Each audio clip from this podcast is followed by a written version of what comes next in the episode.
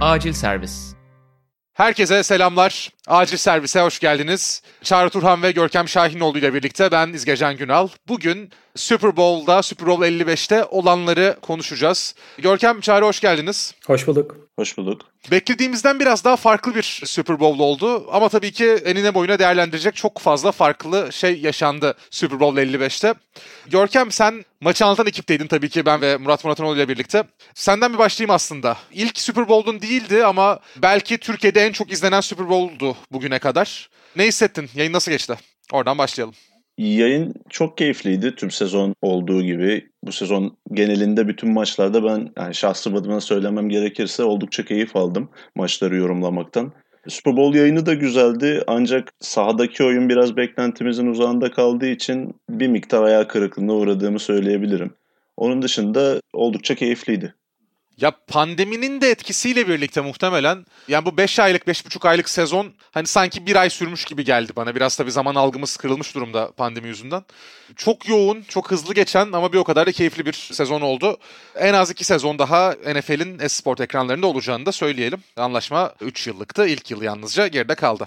Şimdi Super Bowl 55'e dönersek. Görkem de biraz bahsetti zaten. Ne oldu da maç senaryosu bu kadar beklemediğimiz bir şekilde gerçekleşti? Çağrı ne söyleyeceksin? Yani düşününce herhalde dört tane maçla ilgili potansiyel sevmeden bir tanesini çok öngörmüyorduk. Yani Chiefs'in bir şekilde hemen her takıma yaptığı gibi çok farklı kazanabilmesi olası bir senaryoydu. Veya maçın yakın geçip iki taraftan birine gitmesi beklediğimiz şeylerden bir tanesiydi. Ama bu herhalde en az beklediğimiz senaryoydu. Yani Chiefs'in bu kadar hücumda istediğini alamayıp Buccaneers savunmasını bu kadar domine etmesi çok beklediğim senaryo değildi. İşte yakın tarihteki aklıma gelen Broncos Seahawks maçı aklıma geliyor. Yani Broncos hücumu rekorlar kırarak gelmişti orada ama her şey onlar için o gün ters gitti ve yani Super Bowl tarihinin en tek taraflı maçlarından biri olmuştu yakın tarihte. Bu da onlardan bir tanesi oldu. O tabii hiç beklemediğimiz bir şeydi. Ama bu maçla ilgili yani konuşacak en önemli hikaye tabii ki uzak ara bence Todd Bowles'tu. Bu maçın MVP'si de olmalı. Hatta belki Buccaneers adına sezonun MVP'si olması gereken kişi. Hem playoff'ta yani sezon sonuna itibaren başlayan ama playoff'ta her maçta daha da seviye arttırarak gerçekten satranç oyununda yani sadece genel oluşturduğu yapı üzerinde değil ama her maçı oynayışında resmen yani büyük satranç ustası gibi çok büyük fark yarattı. Sevdiğim şöyle bir laf vardır. Oyunla kazanmak veya oyuncuyla kazanmak. Örneğin geçen sene San Francisco Super Bowl'da uzun süre maçı kontrolünde götürürken biraz daha oyuncuyla kazanan bir takım. Niye? Çünkü çok çok yetenekli bir D-line vardı ve zaten oyuncular için çok fazla farklı şeyler yapmanıza gerek yok. Onlar bir şekilde rakibi etkilemeni işte Chiefs'in bütün hücumunun düzenini bozmayı başarıyorlardı. Bu maç ise yetenek seviyesi belki daha az olan bir takım. Oldukça yetenekli oyuncu olsa da defensive line üzerinde yetenek seviyesi belki biraz daha geride olan bir takım. Çok yetenekli oyunculara sahip olmasına rağmen Tampa Bay'de. Ama oyun kurgusuyla ve onları sürekli Chiefs olayının ki oradaki sakatların etkisinin belki bu seviyede olacağını kimse beklemiyordu ama orada tabii çok hazırlıksız bir Chiefs takım vardı. Onları oyun kurgusuyla da çok rahatsız ettiler. Örneğin sürekli orada ters eşleşmeye aradılar. Defensive'da aslında savunmanın ortasındaki defensive tackle Viteve'yi bazen tackle'ın üzerinde kenar taraflarda baskı yaparken gördük. Sürekli oradaki ters eşleşmeleri kovaladılar. Orada sürekli farklı yerlerden yani çok blitz getirmeden oradaki oyuncular doğrudan aslında belki üzerine gitmeden farklı kombinasyonları kurgulayarak sürekli savunma hücum hattının içine sızmayı ve orada kafaları karıştırmayı başardılar ve bir noktadan sonra artık o quarterback için de kafasını daha da fazla karıştıran baş bir noktaya doğru gitmeye başladı. Hani inanılmaz istatistikler var. Mahomes'un 56 drop back pozisyonundan 29'unda örneğin quarterback baskısı yemiş. Yani %50'nin üstünde bu inanılmaz bir rakam. Yani %20'nin üzerine çıktığınız zaman sıkıntılar başlar. %50'nin üzeri inanılmaz bir rakam. Zaten o yüzden onun da yapabileceği çok fazla bir şey yoktu. Resmen hayatı için mücadele etti yani gördüğümüz zaman. E, çift tane seviyede quarterback baskısı üreten oyuncular var. 10 farklı oyuncudan quarterback baskısı almış durumda Tampa Bay. Ya bunlar sürreal rakamlar. Ve bunların hepsi bir araya geldiğinde zaten durum şey olmuyor. Bir yandan savunmanın arka tarafında da yani çok etkiliydi aslında. Chiefs takımına o satranç oyunun parçası olarak özellikle de sezon içindeki eşleşmeden de çok iyi dersleri çıkarmışlar. Chiefs ona karşı pek müdahale etmezken onlar o dersleri çıkarmışlar. Madem siz bizle oynayacaksınız biz sizin istediğiniz oyunu oynamak istemiyoruz. Sizi konfor alanınız dışına çıkaracağız. Sizin derin topları, patlayıcı oyunları almanızı engelleyeceğiz prensibini benimsemişler. Sürekli geride iki tane oyuncu vardı. Two-man savunmasını yaptılar. Çok büyük ölçüde. Derin pasları, derin oyunu engellediler. Linebacker'ları çok fazla koşu oyunu üzerinden tehdit aramadığı için çok fazla dışarı çıkarmadı. Örneğin Travis Kelsey ile mümkün olduğunca eşleşmek zorunda kaldığı zaman linebackerlar daha çok orada Lavonto David'i gördük. Lavonto David biraz daha çünkü iyi bir pas savunması linebacker'ı. Ama işte orada mesela birkaç tane aldığı pozisyon dikkatimi çeken daha yakınında Travis Kelsey'nin etkili olduğu pozisyonlarda örneğin Devin White vardı. Bu gibi küçük detayları da sürekli çok doğru bir şekilde kurumlayıp o eşleşmeleri çok iyi yakalayan bir takım oldular ve Todd Bowles'u tanımlayan şeylerden bir tanesi nedir? Hep düşünürüz. Çok blitz yapan bir koçtur değil mi? 5 evet. oyuncu ve daha fazlasıyla baskı getirmeye çalışır. Çok az pozisyonda blitz denedi. İhtiyaç bile duymadı. Ve o 4 tane oyuncuyla baskı yapabildiğiniz zaman geri kalan 7 oyuncuyu pas savunmasında tutabildiğiniz zaman zaten oradaki o saha o matematik avantajını ele geçiriyorsunuz ve ondan sonra bu çift savunma hücumu da olsa Patrick Mahomes da olsa çok fazla şansınız yok. Biraz Mike Tyson'ın söylediği gibi oldu. Yani o yumruğu yiyene kadar planınız vardır ama o yumruğu yiyince hayat başka bir şey oluyor. Bir örneğini daha gördük. Şimdi şöyle mesela Travis Kelsey'nin ve Tyreek Hill'in istatistikleri çok kötü değil. Ama bunda tabii garbage time'ın da büyük etkisi var. Travis Kelsey 10 top yakaladı, 133 yerde kazandı. Tyreek Hill de 76 yerde olması lazım. Hani fena bir mesafe kat etmediler. Fena top yakalamadılar aslında ama bunların büyük bir kısmı zaten fark açıldıktan sonra garbage time'da geldi. Şimdi Görkem Çağrı aslında gayet iyi bahsetti, gayet güzel bahsetti ama sana da aslında biraz daha ayrıntılı soracağım. Yani Todd Bowles'un savunması nasıl oldu da bu kadar büyük etkide bulundu Chiefs hücumuna karşı? Sezon boyunca kimsenin böyle durduramadığı Chiefs'e karşı. Pass rush yani yalnızca tackle'lar olmadığı için mi, yalnızca Eric Fisher olmadığı için mi bu kadar etkili olabildi? Blitz getirmeden Bowles'un bu kadar başarılı olmasının sebebi bu muydu? Veya işte tackle'lar olsaydı, Bowles Blitz getirmek zorunda kalsaydı ondan alışık olduğumuz şekilde Patrick Mahomes buna gereken cezayı kesebilir miydi? Tam ters taraftan Patrick Mahomes gibi bir quarterback olmasaydı çok daha farklı sonuçlar alınabilir miydi? Yani kötü anlamda daha da kötüye gidebilir miydi işler rakip takım adına?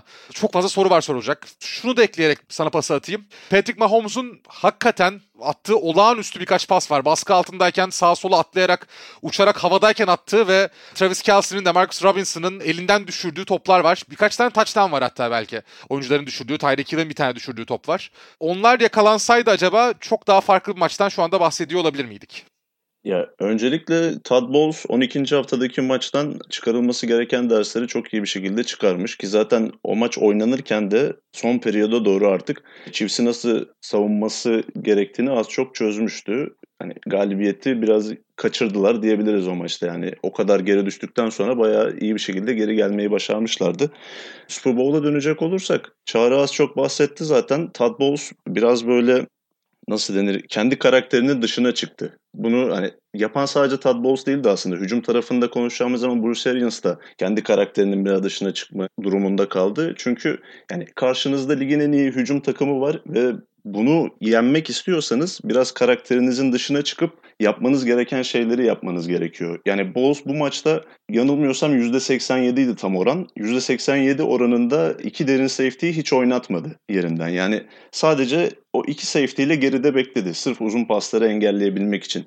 Chiefs'in ofansif takıllarının sakat olması çok büyük dezavantajdı. Belki sadece düz bir şekilde oynayıp yine sıkıntı yaşatabilirdi bu takımı ama Bowles ne yaptı? İşini şansa bırakmadı. Farklı kombinasyonlar denedi pass rush konusunda da. Kimi zaman Jason Pierre-Paul'u, kimi zaman Shaquille Barrett'ı defensive tackle pozisyonunu alıp guardlara baskı yaptı.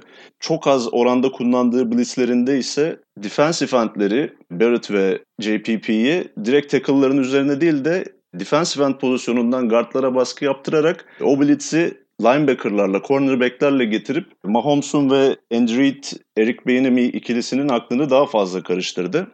Bir de maçtan sonra okuduğum bir yazıda görmüştüm bunu. Patrick Mahomes soluna doğru yani cepteyken soluna doğru çıkıp attığı paslarda hiç taştan pası atamazken sadece iki interception'ı var. Sağına doğru açıldığı paslarda ise 8 taştana karşılık 0 interception'ı var. Bowles'un stratejilerinden birisi de buydu maçta. Sürekli onu soluna hareket ettirmek üzerine planlar yaptı ve bunun çoğunda da başarılı oldu.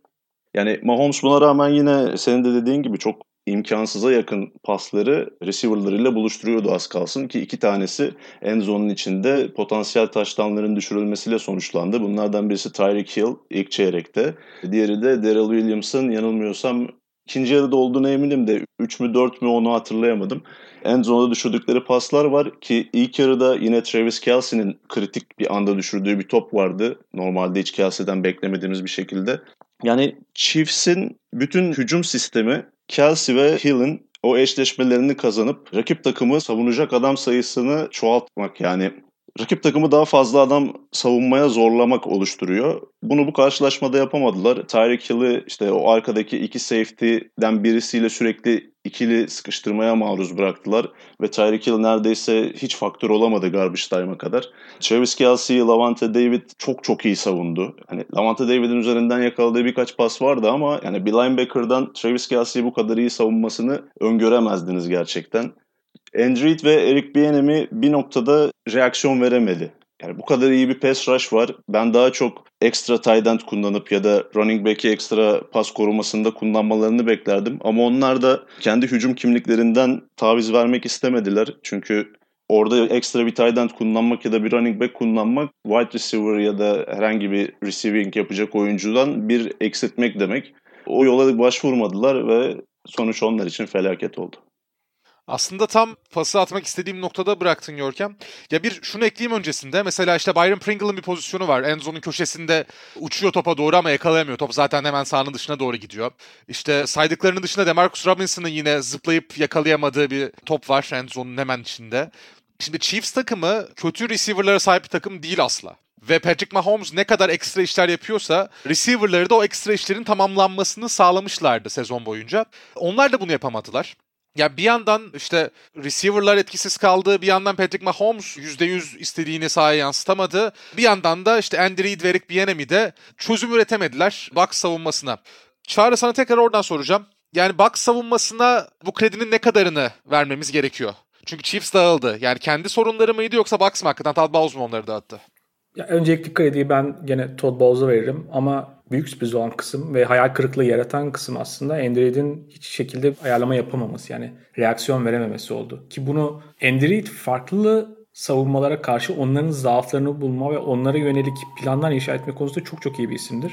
Ama tam tersine yani Bruce Arians'ın aslında ünlü olduğu ve bu maçı yaptığı bir şeydir. Ona birazdan geliriz.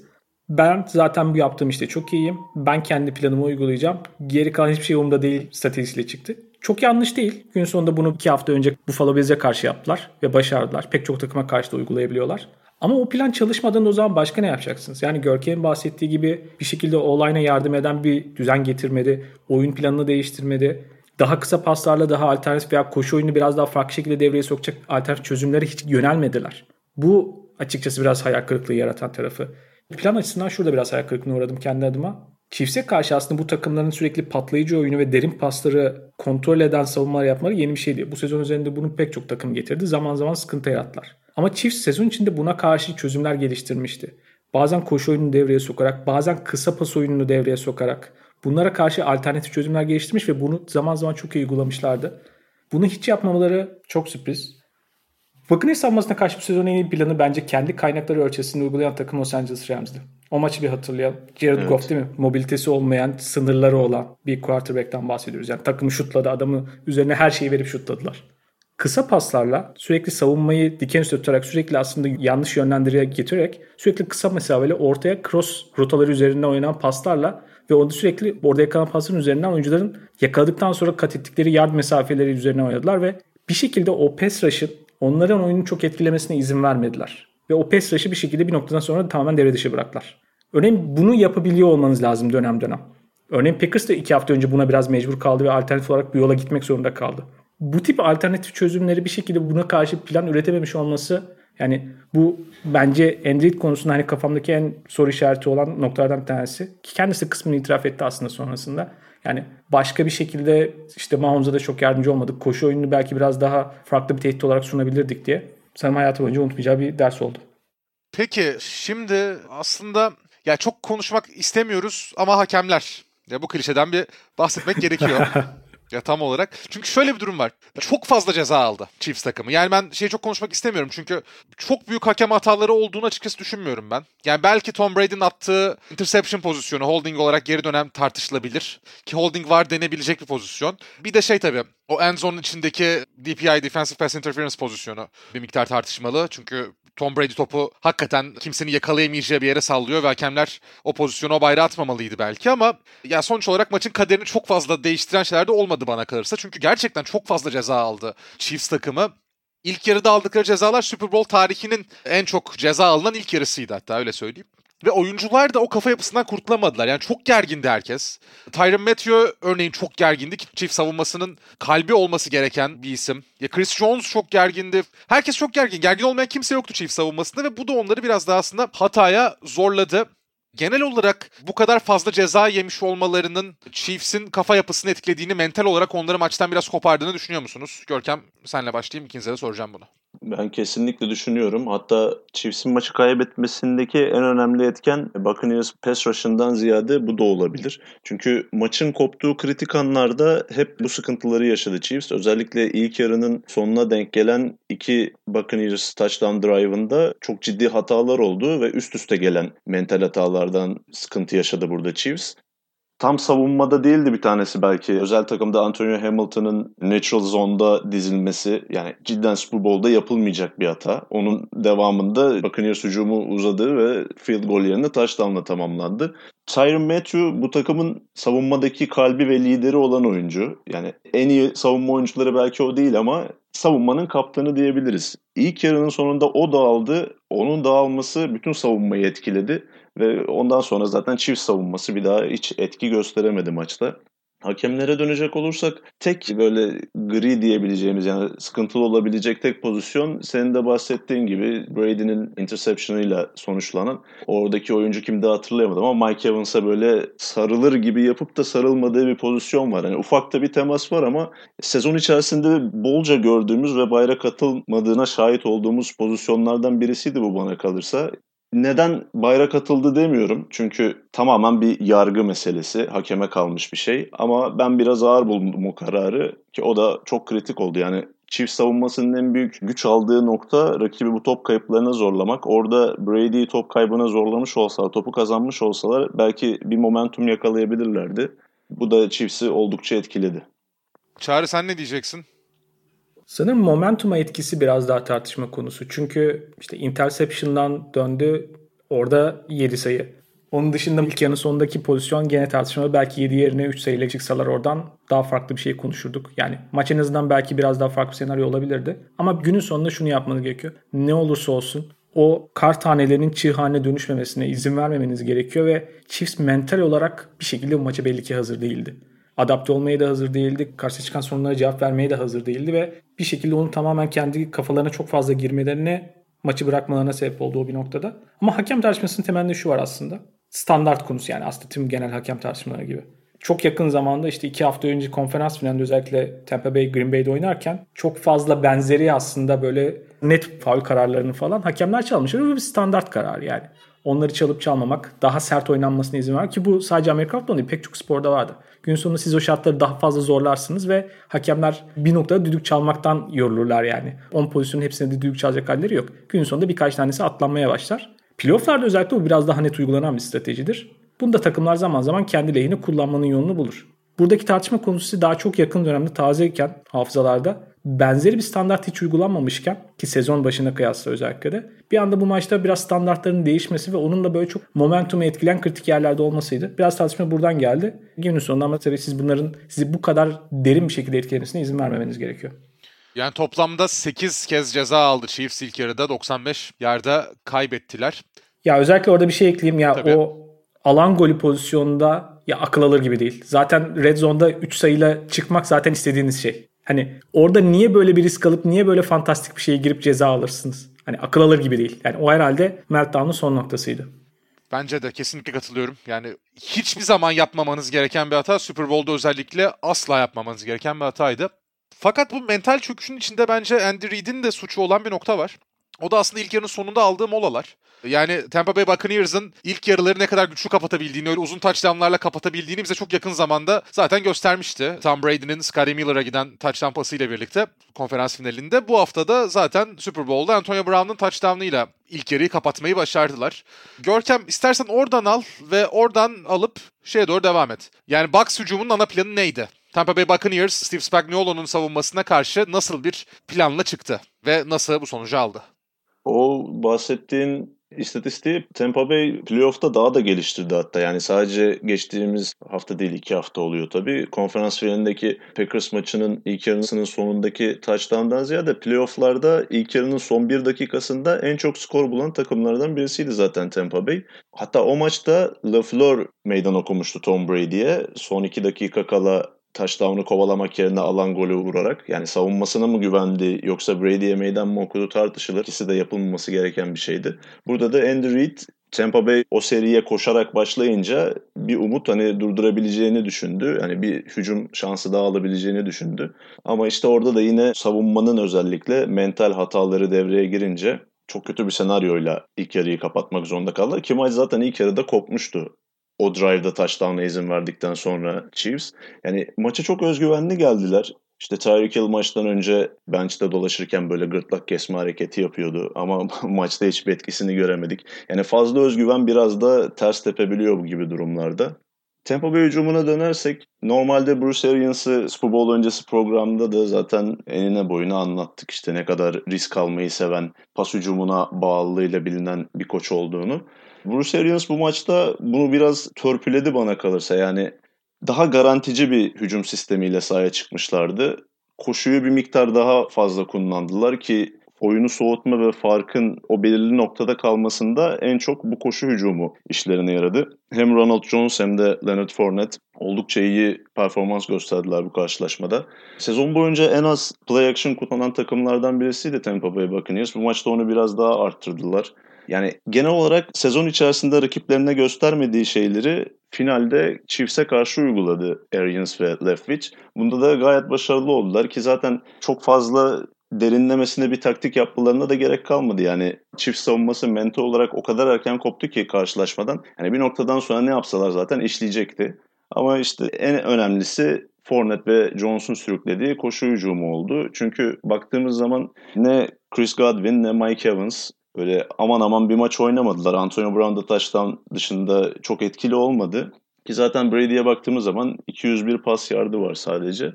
Zaaflarını çok iyi kullandılar Chiefs'in. Sezon boyunca Tayland savunmasında bayağı sıkıntı yaşıyorlardı. Ki 12. atada Gronkowski de sezonun en iyi maçını oynamıştı onlara karşı. Yine Gronkowski'yi tutmakta çok zorluk yaşadılar. Hem yaptığı iki touchdown hem de Fournette'in koşu touchdown'unda topun oraya gelmesini sağlayan çok uzun bir reception'ı vardı dersine iyi çalışan bir Buccaneers hücum takımı vardı sahada. Peki Çağrı senin bu konuda ekleyeceğin bir şey var mı? Yani Buccaneers hücumu nasıl sonuç aldı, Byron Leftwich'in hücumu nasıl sonuç aldı onu sorayım ve belki onu da şuraya bağlayabilirsin. Şimdi NFL'e şey denir biliyorsunuz, copycat league denir. Başarılı takımların yaptıkları her zaman diğer takımlar tarafından taklit edilir. Burada tabii ki Bucks'ın savunması biraz daha öne çıkacak. Bucks'ın savunmada yaptıkları biraz daha belki öne çıkarılacak. Ama ya Byron Leftwich'in ve işte Bruce Arians'ın hücumundan diğer takımların öğrenebileceği ne var? Oradan başlayalım istiyorsan. Byron Leftwich üzerinde şunu söyleyeyim. Yani maçı izlerken hissiyatım oydu. Kyle Shanahan vari play caller performansı gördüm açıkçası. Ve Kyle Shanahan benim gözümde bu ligin bir numaralı play caller'ı. Şu yüzden rakip savunmayı istediği yere çekip onu istediği gibi manipüle edip ondan sonra doğru noktalarda alternatif böyle ters yumruklara atma becerisi muazzamdır Kyle Shanahan'ın. Bayern Leftwich öyleydi bu maçta. Özellikle ilk çeyreğin ortasından işte üçüncü çeyreğin ortasında maçın koptuğu noktaya kadar onu çok iyi kullandı. Örneğin play action'ları Görkem'in bahsettiği çok efektif kullandı. Orada Tom Brady'ye de ayrı bir sayfa açalım. İşte play action'larda RPO oyunlarında doğru ayarlamaları yapıp doğru checkdown'ları oynayıp doğru noktalarda topu running back'e verdi. O baskının onları çok rahatsız etmesine izin vermedi. Ve sürekli aslında böyle ters yumruklarla çarptı. Bir yandan örneğin ortaya koşu oynarken işte inside zone dua oyunlarını daha çok oynamaya başlarken bir anda outside zone oynamaya başladı. Ters tarafa gitmeye başladı. 2-3 pozisyonda böyle arka arkaya rakibin hazırlandığı ve beklediği pozisyonda da ters yaptı. Örneğin ilk touchdown'daki RPO oyunu ve bunu tight oynadı. Muazzam bir iş. Yani tam Andy beklediğimiz bir şeydir mesela ama bu tip rakibi ters ayak üzerinde sürekli yakalama üzerine çok iyi bir play caller performansı gördü. Ona bir ayrı sayfa açmayı hak ediliyor. Diğer konuya gelecek olacak. Super Bowl'ların ve kazanan takımların özellikle ligin geri kalanını etkileme konusunda belki gereğinden bile fazla takımı çok fazla etkiliyor. Onların hem takım oluşturma tarafında etkiliyor hem de teknik taktik tarafında etkiliyor. İlk takım oluşturma yani yapıyı tekrardan kurma noktasında nasıl etki ettilersek bu sezonki Bucks'a baktığınızda gördüğünüz şey nedir? Her şeyi yaptılar. Yani all-in dediğimiz stratejiyi uyguladılar. 3 sene önce Philadelphia Eagles aslında benzerini yapmıştı. Yani takımı oluşturduktan sonra geri kalan parçalar için kısa vadeli girmek için işte serbest oyuncu pazarından, drafttan çok agresif alınarak önündeki kısa pencerenin o farkına var ki o pencere NFL takımları için genelde 2-3 sezondan fazla değildir. O pencereyi maksimize etmek için şartlar zordu. İşte Tom Brady tabii takım her şeyiyle hazır bir takımdı ama Tom Brady'yi almak için uğraştılar. Zaten Bruce Arians da bugün bir röportajında şöyle bahsediyor. Yani takımda her şey vardı. Bir tek Tom Brady gelse zaten bu işin geri kalanını halledebileceğimizi düşünüyorduk. Takım çok yetenekli ama sadece bunun farkında değiller diyordu. O Tom Brady hamlesinin ötesinde draftta belki kaynakları maksimum açıdan verimli kullanan değil ama örneğin draftta bir sıra yükselmek için dördüncü tur draft hakkı verdiler. Bence çok makul bir hamle mi değil. Ama offensive line'daki bir sorunu çözmek için örneğin Tristan Wirfs için bir sıra yukarı atlamak için o draft hakkını verdiler. Hani bu gibi hamleleri çok agresif bir şekilde yaptılar. Ve bunu yaptıkları zaman da meyvesini aldılar. Philadelphia Eagles örneğiyle birlikte düşününce bazı takımların özellikle şampiyonluk penceresi dar olan, ona yakın olan hatta özellikle de daha yaşlı quarterbackler olan takımların bunu denemek için daha agresif olacaklarını düşünüyorum. İşte bir tanesi Los Angeles Rams. Onlar da farkındaydı önünde kısa pencerenin. Agresif hamleler yaptılar.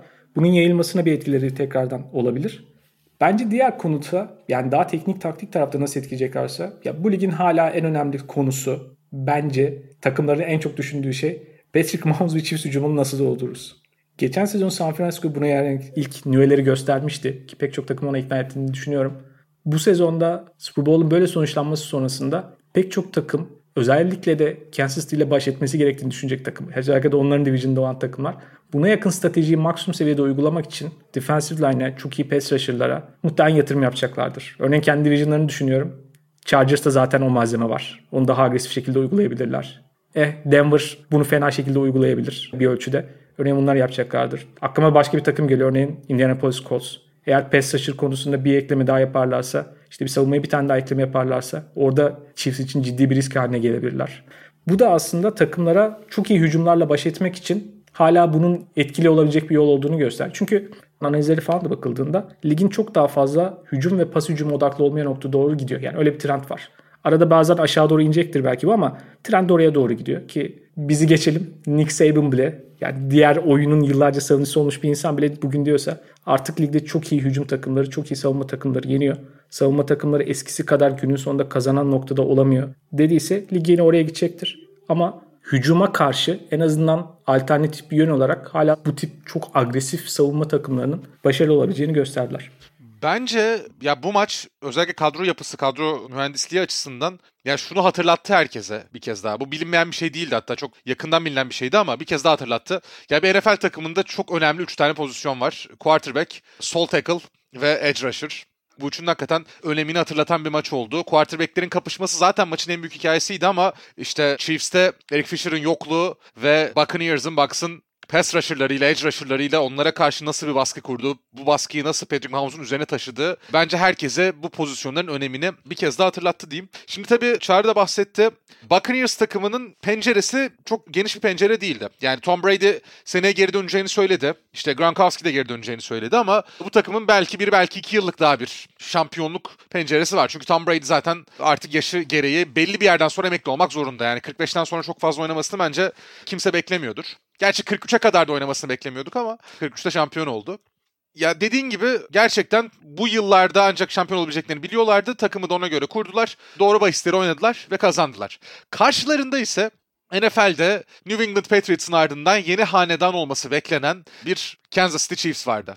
Planlarını uzun vadeli dominasyon üzerine kuran, işte Patrick Mahomes'la 10 küsur yıllık sözleşme imzalayan, NFL tarihinin en büyük kontratını imzalayan bir takımdan bahsediyoruz. Yan parçaları Mahomes'un yanında tutmayı başaran bir takımdan bahsediyoruz. Ve her ne kadar üst üste ikinci şampiyonluk gelmemiş olsa da yani ilk yıl AFC finali, ikinci yıl şampiyonluk, üçüncü yıl Super Bowl kaybettiler. Yani bu takım 3 yıldır ligin neredeyse son maça kadar kalmayı başardı. Fakat algıda bir kırılma yaratacak mı sizce bu maç? Özellikle Patrick Mahomes'un Tom Brady'ye 43 yaşında bir Tom Brady'ye kaybetmiş olması. Çünkü sonuç olarak şu olacak. Bundan 5 yıl sonra bu maça baktığımızda kimsenin aklında Todd Bowles'un savunması Patrick Mahomes'u yenmiş olarak kalmayacak muhtemelen. Herkes şöyle diyecek. Patrick Mahomes prime'ına girmek üzereydi. Yaş itibariyle 25 yaşındaydı ve 43 yaşındaki bir Tom Brady'ye kaybetti diyecek.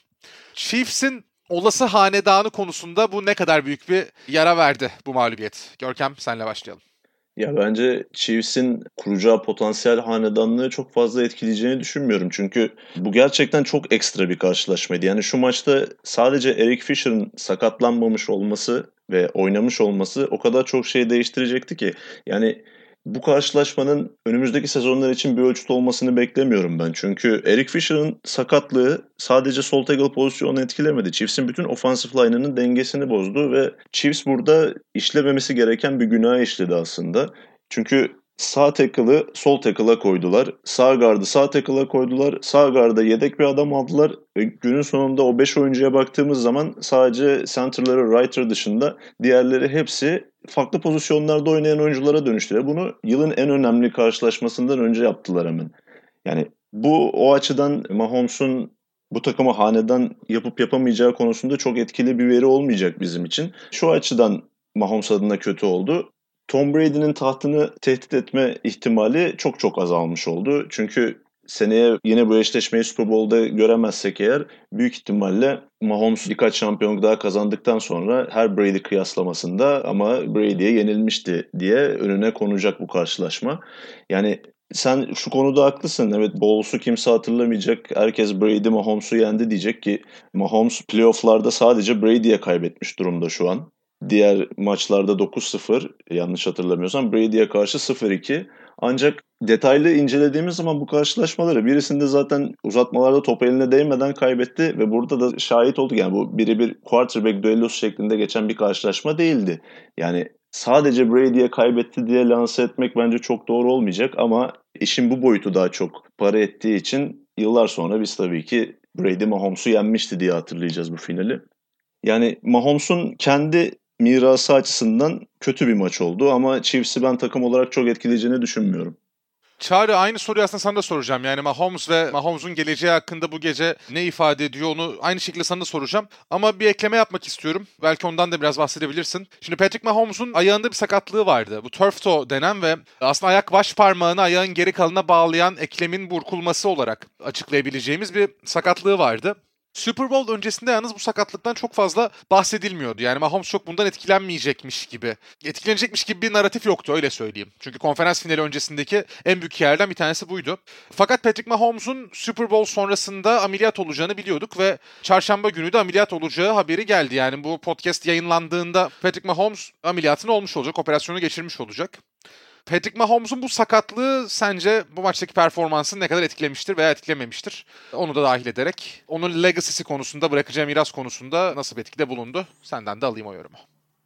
Ben izlerken yani onun çok belirleyici olduğunu hissetmedim. Ama bu konuda gerçekten daha en azından görüşüne güvendiğim konu uzmanı insanlar bir maçtan sonra dinlediğimde normal mobilitesinden biraz daha farklı olduğunu, vücut hareketlerinin biraz daha farklı olduğunu ve sınırlandığını söylediler. Daha sonra bu açıdan bazı oyunları tekrar izlediğimde Evet dedim ben de. Yani bir fikir oluştu. Çok ana belirleyici mi kesinlikle değil. Ama mobilitesine daha odaklı örneğin opsiyon oyunlarını falan deneyen bir takımdı. Yani onun koşma becerisiyle birlikte. Onlara çok gitmediler. Biraz belki rahat değildi. Biraz onu korumak istiyordu belki de Andrew. O yüzden de belki tüm playbook'unu sonuna kadar açmadı. Bir faktör olabilir belki az da olsa. Ama turf şöyle bir şey. Biraz pis bir sakatlık. Receiver'larda çok fazla görülüyor ve bazen ne kadar ne seviyede iyileşeceğim, nasıl iyileşeceği konusunda soru işaretleri oluyor. Umarım oradan herhangi bir sıkıntı olmaz. O kariyerini bir şekilde kötü etkilemeyeceğini umuyorum. Ama Chiefs organizasyonu bence yakın tarihte yaratıcı kontrat düzenleriyle diyeyim tırnak içerisinde kendisini uzun vadeli sürekli olarak rekabetçi yapacak temel adımları attı. Şimdi parçalamaya baktığımız zaman Andrew de orada. Chris Jones daha görece iyi bir kontrata imza attı. Patrick Mahomes'u toplam kontrat değerine baktığında belki işte Amerikan spor tarihinin en yükseği ama Patrick Mahomes'un performans düzününde yarı asgari ücret diyeceğin etkisinde bir kontratı var şu anda. Ve bunların hepsi aslında hardcap uygulaması olan toplam ödeme sınırlarının daha keskin bir şekilde yani takıma böyle lüks vergisi gibi onun sınırını aşmasına pek izin verilmeyen bir dünyada onları uzun vadede rekabetçi yapmak için çok önemli. Mutlaka takımın geri kalanını sürekli draftlarla ne kadar iyi kompanse edebilecekleri bu noktadan sonra belli olacak. Çünkü gün sonunda takımdaki oyuncular geri kalan tamamlayıcı parça açısından da bunları 2-3 senede bir çok iyi yenileyebiliyor olmanız lazım. Hani bu takımın tavanı neresi olur istersek tavanı sürekli tabii ki şampiyonluk kovalayan bir takım ve orada olmalarını sürekli bekliyorum. Ama en kötü ihtimal yani geri kalan parçaları tamamlayabilirse tabanı ne olacak dersek aslında Aaron Rodgers'ın Green Bay'de yaşadığı durum yani. Takımın geri kalanının belki onu yeterince destekleyemediği ve kadronun geri kalanının sıkıntılı olduğu durumda dahi her sene ya playoff'a girdiği noktada tehlikeli olabilir. en kötü ihtimal Division'ı bir şekilde kazanır ve playoff yapar dediğimiz bir takım var. Playoff yaptığın zaman bu sene Tampa Bay örneğinde gördüğümüz gibi her zaman sonuna kadar şansınız var. Biraz öyle bir takım olacak. Patrick Mahomes'un ben ya bu maç üzerinde onun nasıl algılanacağını çok benim gözümde çok değiştirmedi. Çünkü mesela maçta inanılmaz bir istatistik var. Patrick Mahomes pas atana kadar 450 yardın üzerinde mesafe kat etmiş. Şimdi tam rakam hatırlamıyorum. Bu saçmalık yani. Gerçekten adam hayatı için koşmuş. Hani öyle bir tabir vardır ya. Canını seven koşsun gibi yani.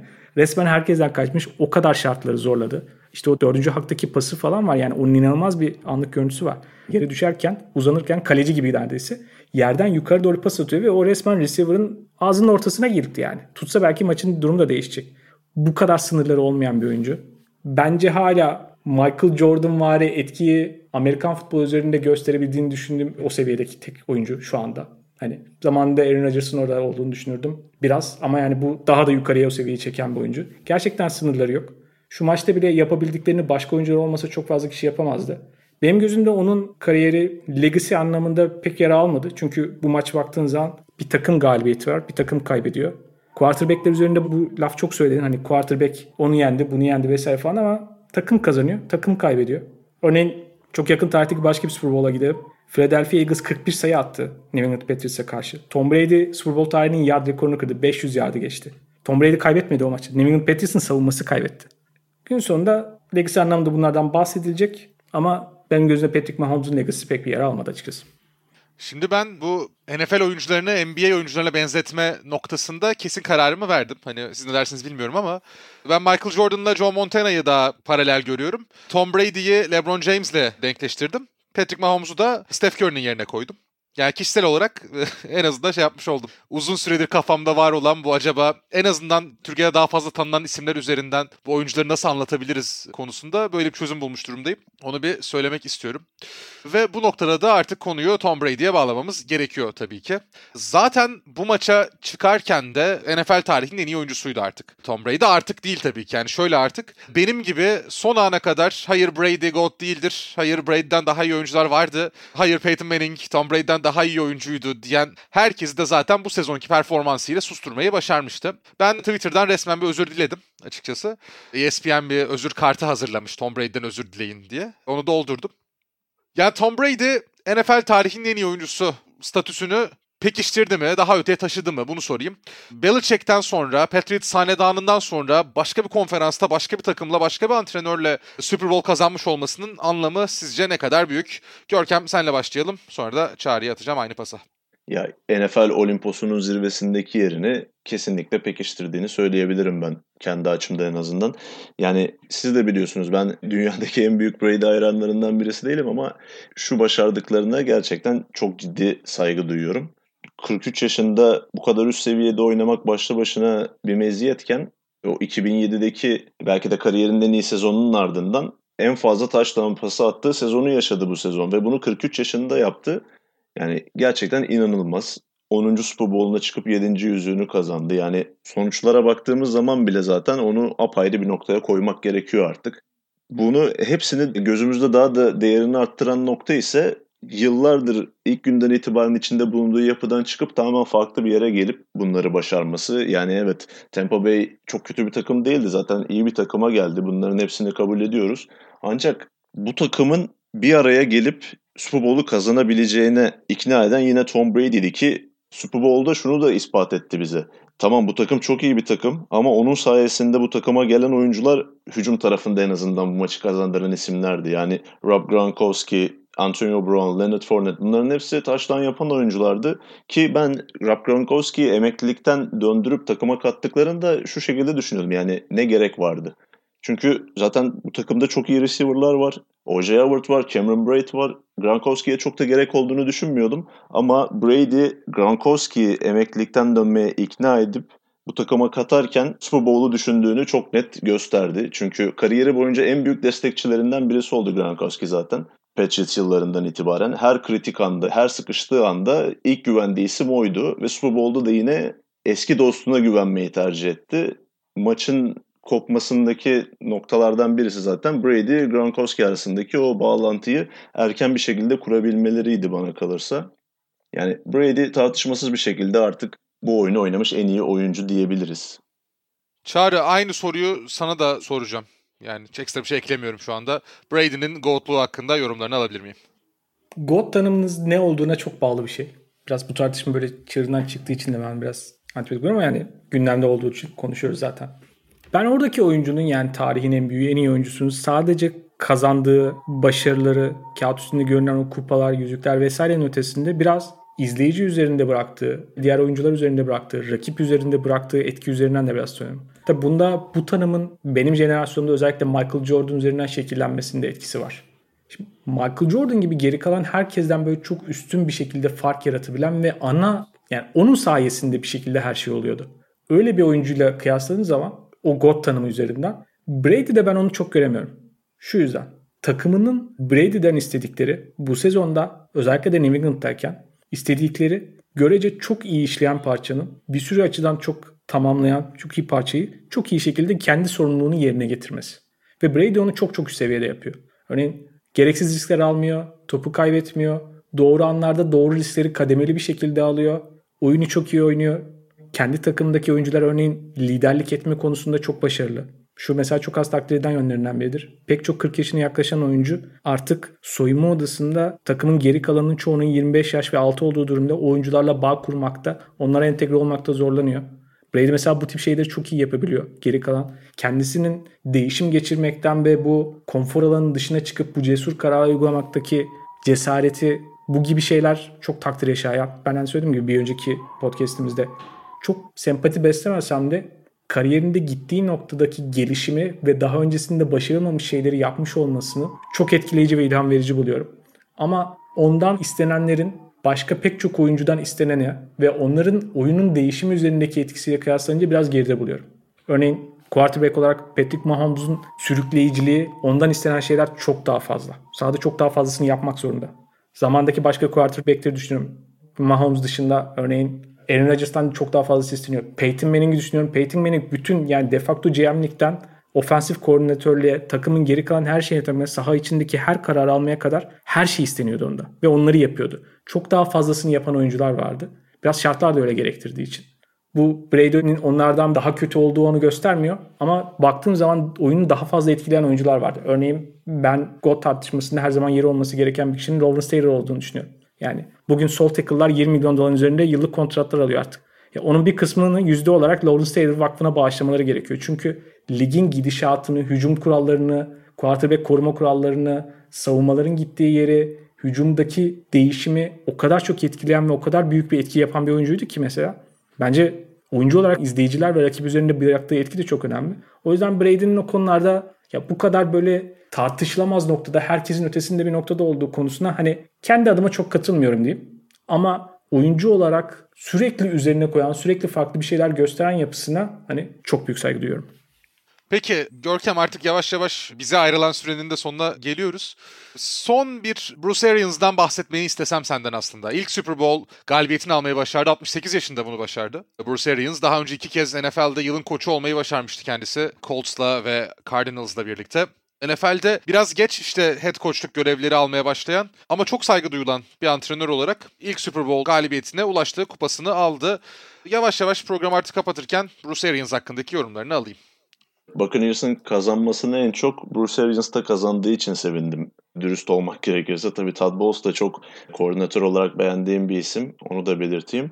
Ama işte geçen sezon nasıl Andrew Reid ilk şampiyonluğunu kazandığında onun için çok mutlu olduysak, sevindiysek aynı hisleri Bruce Arians için de yaşadım. Çünkü yani Bruce Arians herkesten farklı düşünen, o kalıpların dışında düşünen bir koç olduğu için kariyerinin başlarında o koordinatörlük yaptığı zamanlarda çoğu çalıştığı organizasyonda çok tutulmayan bir isim olmuştu. Yani o inovatif tarzından dolayı.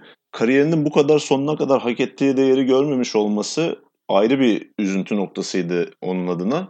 İşte Colts'la birlikte o şansa gelen geçici head coachluk görevinden sonra birden kapılar önünde açılmaya başladı ve çok da tanık olmadığımız bir şekilde diyelim belli bir yaştan sonra ligin en iyi koçlarından biri olarak anmamıza neden oldu onu.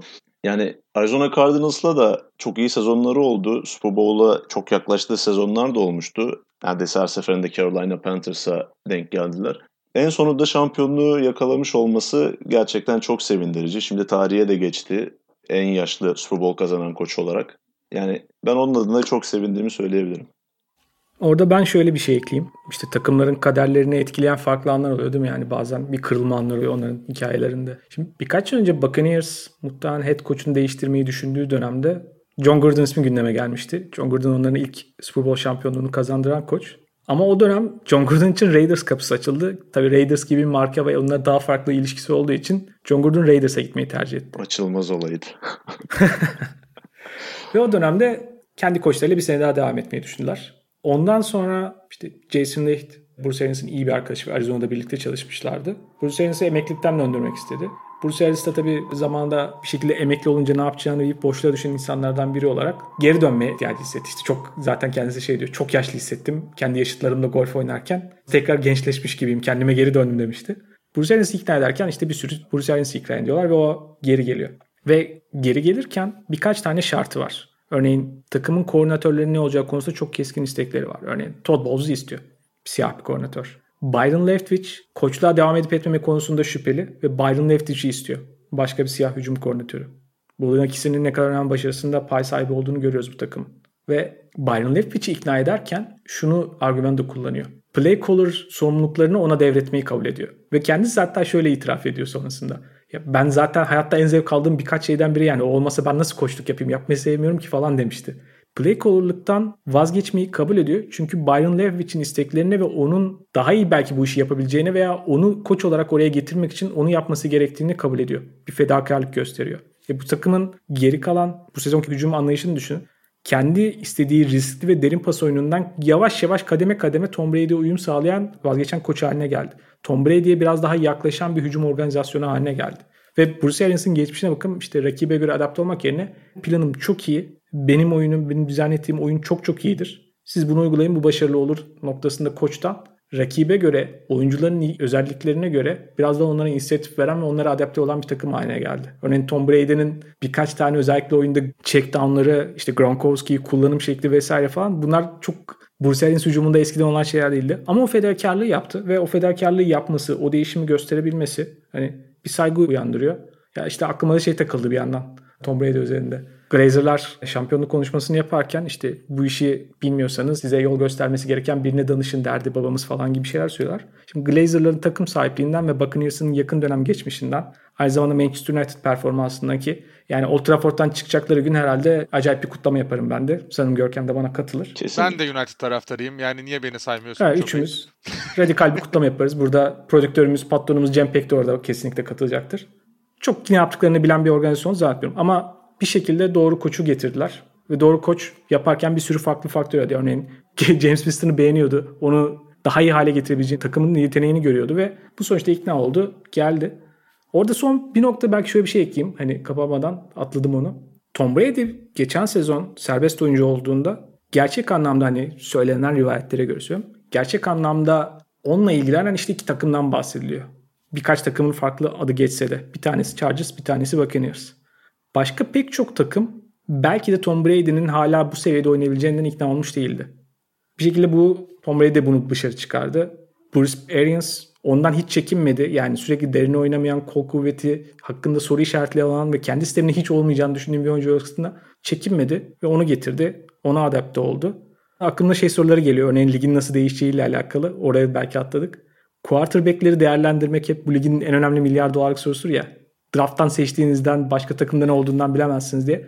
Galiba Tom Brady'nin geçen sezondan bu sezona olan değişimin üstünde hani quarterback'lerin çevresindeki şartların da onlar için ne kadar önemli olduğu ve onların performansını sadece onların o takımdaki performansı değil diğer işte oyuncu, yapı, sistem bunların ölçeğinde hep beraber düşünmek gerektiği sanırım o konuda yeni tekrardan daha detaylı bir tartışma başlayacak. Bence hatta öyle bir etkide bulundu bile yani Matthew Stafford takasında Tom Brady'nin bu oyunun bir etkisi olduğunu bence söyleyebiliriz. Kesinlikle. Diye düşünüyorum. Çağrı Görkem ağzınıza sağlık. Super Bowl'u ve 2020 NFL sezonunu böylece geride bırakmış olduk. Yani zaten Görkem ve benim için çok özel bir sezondu. Türk televizyonlarında anlatma yayınlama şansı bulduk. Ya şimdiden NFL'i özlemiş durumdayım ben. Ağustos ayına kadar, hazırlık maçları başlayana kadar bakalım zaman nasıl geçecek. Her Amerikan futbol severinde en büyük zaten sorunu budur. Off season'ın çok uzun olması Amerikan futbolunda. Draft'e kadar eğlenecek bir şeyimiz var en azından ya. Evet en azından draft var haklısın. Yani draft çılgınlığı Amerika'da gerçekten acayip bir seviyededir. En azından o başlıyor ki bu sebeple de şunu hatırlatalım. Görkem Reme sezonunu kapadık ama Görkem Kuiper Jr. sezonunu açıyoruz. Bizimle kalın. Önümüzdeki 10 hafta boyunca. Evet Görkem Kuiper Jr. ve mock draftları takip ediyor olacağız. Acil servisten bugünlük bu kadar. Bir başka NFL podcastinde tekrar görüşmek dileğiyle. Şimdilik hoşçakalın. Hoşçakalın. Hoşçakalın.